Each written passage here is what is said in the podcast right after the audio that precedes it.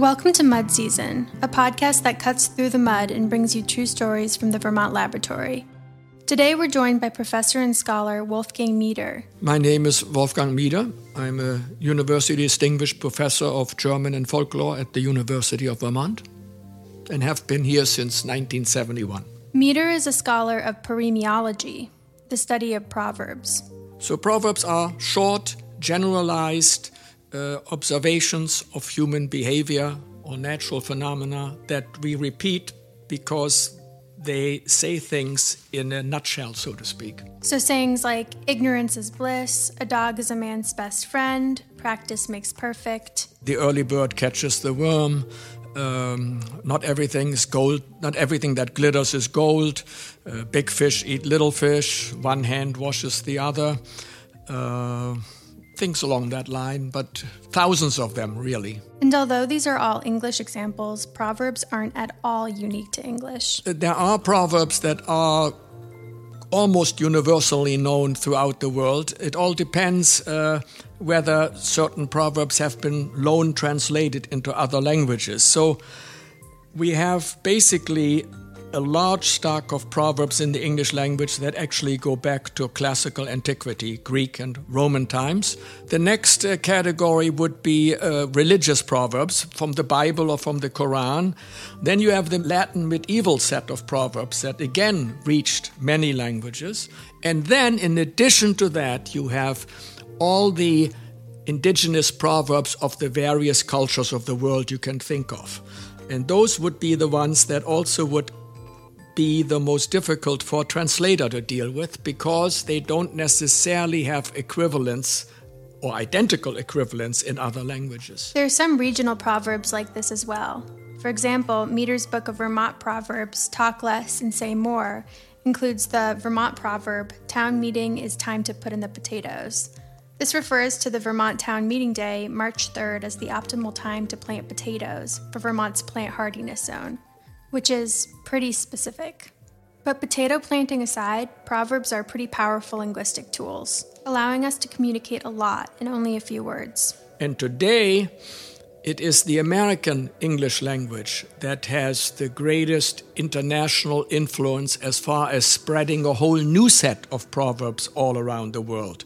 For example, a picture's worth a thousand words, uh, if someone gives you uh, lemon, make lemonade, uh, go big or go home, those are the proverbs, or garbage in, garbage out from the computer world. Those are the proverbs that are now spreading internationally, either in English or as translations, due to the incredible power of the American mass media. Which brings us to Mieder's most recent research the use of proverbs by American politicians. So it takes the dryness out of political rhetoric. It, it adds it adds emotion and, and expression and feeling. And uh, if you want to communicate on a broader level, uh, proverbs add a tremendous amount of color to, especially to an oral speech. And uh, since proverbs are also usually, not always, but usually metaphors, um, the language becomes much more poetic and expressive, and you can, in a way, uh, when you use a proverb, you add authority to what you're saying. If you just use a proverbial expression, which would basically be a metaphor that is often used, uh, you add uh, color to what you're saying, and your audience can identify with it.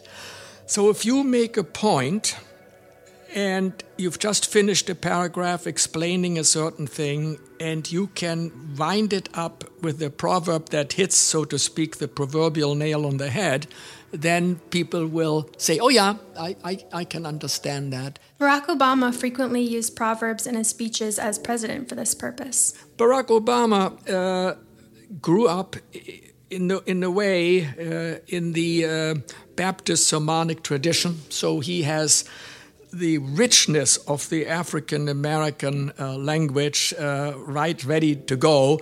Even though he went to Harvard, he had his ear to the ground. He he knows the lingo, so to speak. Uh, so uh, when you when you read the speeches of President Obama, you you can really kind of see that he models his speech on certain popular songs. You can't say it, but you know it's true. I so in love Or uh, other people whom he admired. Frederick Douglass, and then uh, Abraham Lincoln and Martin Luther King. They had learned through hard experience what Frederick Douglass once taught that freedom is not given, it must be won through struggle and discipline, persistence and faith. I've always believed what the first Republican president, a guy named Abraham Lincoln, said. He said we should do individually those things that we do best by ourselves, but through our government, we should do together what we can't do as well for ourselves. As Dr. King said at the time, it, it may be true that the law can't make a man love me, but it can keep him from lynching me. And I think that's pretty important. And when I did my book on, on Obama, I could see how he actually uses proverbs and so on that these people used to bring more life, more linguistic expressiveness to his speeches. And actually, Obama's use of proverbs could be the result of his admiration for Abraham Lincoln. Lincoln, he had that colloquial touch to his uh, uh, highly important speeches, so he would add uh, a proverb from time to time. I would say the most famous is his uh, Cooper Union address, where he ends a very important speech of wanting to keep the Union together by all means by saying, Right makes might. Let us have faith that right makes might. And in that faith, let us to the end dare to do our duty as we understand it. Obama also frequently quoted the Bible, sprinkling proverbs into his speeches from the religious category we mentioned earlier for greater effect. Obama very, very much liked the golden rule that I already mentioned. Uh, he, he often uh, says, Do unto others as you would have them do unto you. But the success of our community will depend on your ability to follow the golden rule, to treat others as you would like to be treated. But in the words of Scripture, the time has come to set aside childish things. And in this Tower of Babel, we lose the sound of God's voice. But he also uses, you know, um, proverbs that that uh, you and I would use in, in everyday speech. And we knew there were some bad apples, and that even to worry about them, out of sight, out of mind. President Obama was uh, especially rich, I think, for a modern president in, in his use of proverbs. But I would never say that a president should overuse proverbial language. I think this is what happened a little bit to Bernie Sanders. If you use language like that too much, then before you know it, uh, people will say, well, he always use it, uses this statement or that statement. His two favorite proverbs, especially in the first campaign, were Enough is enough. When is enough enough? And I say, enough is enough. Enough is enough. And the rich get richer and the poor get poorer. The very, very rich are getting incredibly richer. The middle class is disappearing, and the poor are getting poorer. But he used them so often that I think certainly to someone like myself who was watching his language, it became a little bit overdone. And on the other side of the spectrum, we have politicians like Donald Trump, whose speeches are almost completely devoid of proverbial language. President Trump is, is really, truly an interesting case when it comes to colloquial or proverbial language. He's perfectly capable of using aggressive language, uh, and uh, but he is not particularly metaphorical. And I can hardly find a proverbial expression or a proverb. And Make America Great Again, like Obama's Change We Can Believe In, is a slogan, not a proverb. A proverb has to contain a basic truth, something that, that can be observed, whereas a slogan is a little bit more uh, limited. You cannot use a slogan in as many different uh, situations with, uh, with different functions, with different meanings. So a proverb has to be multi-functional, multi uh, um, expressive. So it cannot be as limited as saying, you know, well, let's make America great again. And maybe there is some kind of linguistic trend in politics today. Take the first two 2020 Democratic debates, for example. If you print those speeches out, they come out as if they were written in two, maybe three line paragraphs. So, what that would show you from a, from a uh, rhetorical point of view or stylistic point of view is that basically we are bombarded with short pieces of claim or information or statements that are not developed. And Dr. Mieder has a theory as to why this is. Perhaps in part due to a platform that has risen significantly as a political tool over the past four years. President Trump spent much of this weekend putting his message out on Twitter. A new poll finds just one in four Americans are comfortable with the president's use of Twitter. The Donald J. Trump Presidential Twitter Library here at South by Southwest, the exhibits are constantly hitting refresh. Because many of you, it turns out, are blocked by Trump on Twitter. But all that's over. Because this afternoon, a federal judge ruled that Trump can't block people on Twitter. So, yeah. Twitter forces all of us, whoever uses that uh, medium, forces you to be very short. You don't think your thoughts through. You don't develop uh, what is behind, let's say, a statement like we're, uh, we're going to uh, have that wall in Mexico, is going to build it.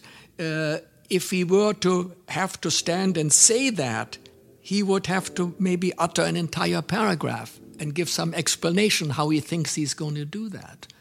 So, that I think is, I've noticed with all of the speeches that I have read uh, in the last few days. And uh, I think that's where also these things come from. I didn't say that. It's because you never developed what you were saying in the first place.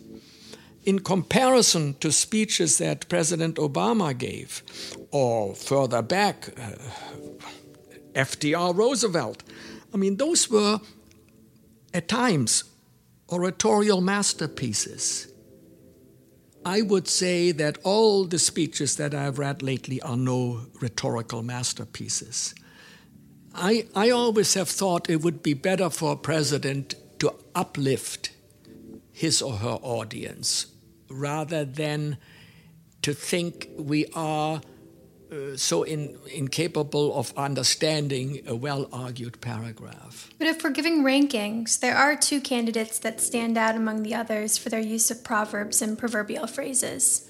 Elizabeth Warren, I think, as far as her most recent speeches, I think she is pretty much on top she and Joe Biden, I think, are about the most proverbial. She had she had uh, things like it, it stacks the deck for the wealthy, uh, just scratching the surface, left the workers with the short end of the stick. Uh, so, oh yeah, and then she did use the proverb, uh, the rising tide lifts all boats. Which is actually a proverb associated with JFK, a figure who is favorably referenced by candidates throughout the debates. There's an old saying that a rising tide lifts all the boats, and as the Northwest United States rises, so does the entire country. This phrase was later co opted by conservative politicians in favor of tax cuts. Here's Ronald Reagan in 1981. There's a truth to the words spoken by John F. Kennedy that a rising tide lifts all boats. Now, yes, I know it's been said, what about the fellow without a boat who can't swim? Well, I believe John Kennedy's figure of speech was referring to the benefits which accrue to all when the economy is flourishing. So there's some irony to Warren's inverse use of the proverb. Preach the gospel that free trade was a rising tide that would lift all boats.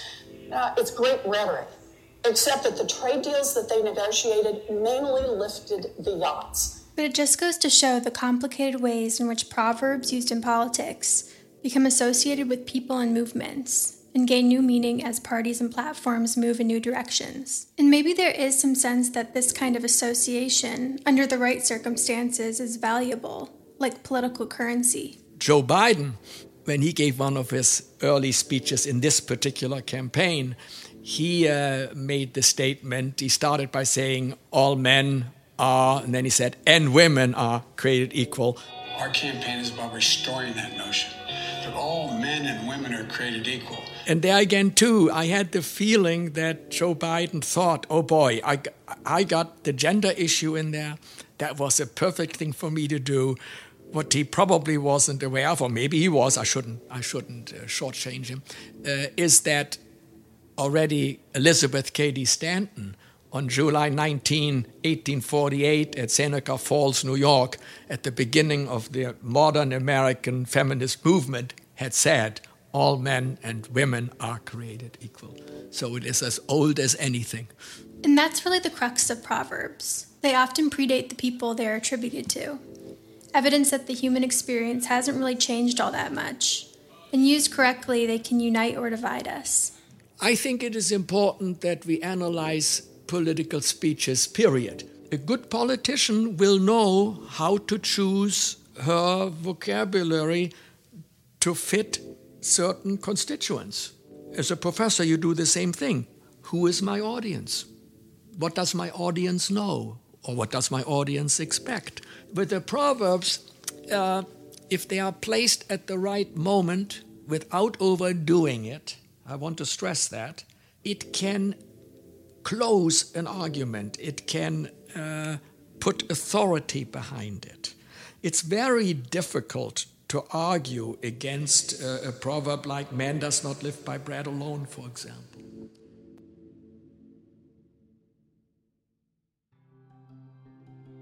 Thank you for listening to Mud Season, presented by the Center for Research on Vermont. This week's episode is titled Politics and Proverbs, brought to you by me, your host, Eliza Giles. This episode included research provided by Professor of German and Folklore Wolfgang Mieder. If you are studying Vermont, either as a profession or as a hobby, consider applying for membership to the Center for Research on Vermont. It costs nothing and will help you to keep up to date with the latest Vermont news and research, as well as with future podcasts. You can also follow us on Facebook or on Twitter and Instagram under username at CRVT underscore.